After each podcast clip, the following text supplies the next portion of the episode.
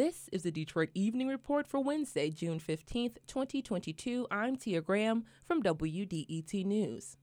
The city of Detroit opened cooling centers today because of extreme heat. Seven recreation centers are open to provide air conditioned spaces and protection from extreme temperatures. Seven Detroit Public Library branches are also open to provide relief. Safety protocols will be in place to protect against COVID 19, and residents and staff are required to wear a mask and observe social distancing. Staff will also conduct temperature checks. High touch areas and restrooms will be disinfected every two hours, and maximum capacity limits at each site have been lowered. PPE and bottled water will also be provided. Tomorrow is expected to reach 90 degrees.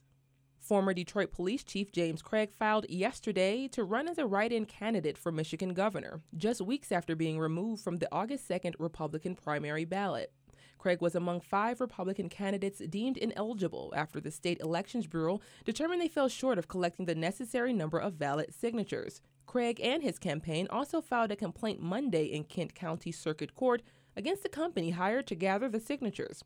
Craig and business consultant Perry Johnson had been considered GOP frontrunners for governor. Five candidates remain in the Republican primary Tudor Dixon, Kevin Rinke, Ryan Kelly, Gary Soldano, and Ralph Rebandt. The winner will face Governor Gretchen Whitmer in November. To kick off the remembrance and rededication of the death of Vincent Chin this weekend, a mural was commissioned in Detroit's historic Chinatown. Right now on Cass and Peterborough in Midtown, formerly known as the Cass Corridor, rests the portrait of Vincent Chin. Artist Anthony Lee has lived in Detroit for more than 10 years. He says it's important to share Chin's legacy with anyone passing through the community. It's cool just to see that the city is supportive and like trying to make ways to support uh, art, Asian American artists too. It's I think it's a step in the right direction, and um, yeah, it's uh, I, I'm a firm believer that you know wherever there is art, there is dignity, and this space could use a lot of TLC. This weekend will mark 40 years since the beating death of Chin by two white men who never served a single day in jail for the horrific hate crime. Construction has begun on East Warren. The streetscape overhaul aims to beautify the stretch of road and continue the series of improvements that the Strategic Neighborhood Fund is helping to bring to the East Warren Cadieux area.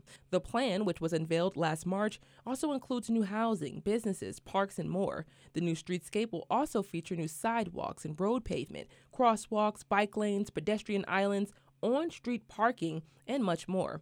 The $8.2 million makeover is intended to attract more businesses to Cadieux, making it another destination corridor for new businesses and restaurants. Streetscape overhauls are a central piece of the Strategic Neighborhood Fund's plan to improve 10 neighborhoods across the city and in every council district. The project is expected to be completed in early May of next year. The Q line will remain open a little longer starting this weekend. Its hours of service will be extended until midnight Monday through Saturday, the Q line returned to service last September with limited hours due to COVID 19. Since then, officials say a number of service enhancements have been made.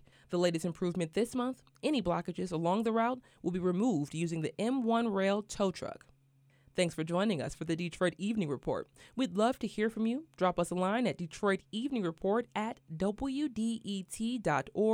I'm Tia Graham, WDET News.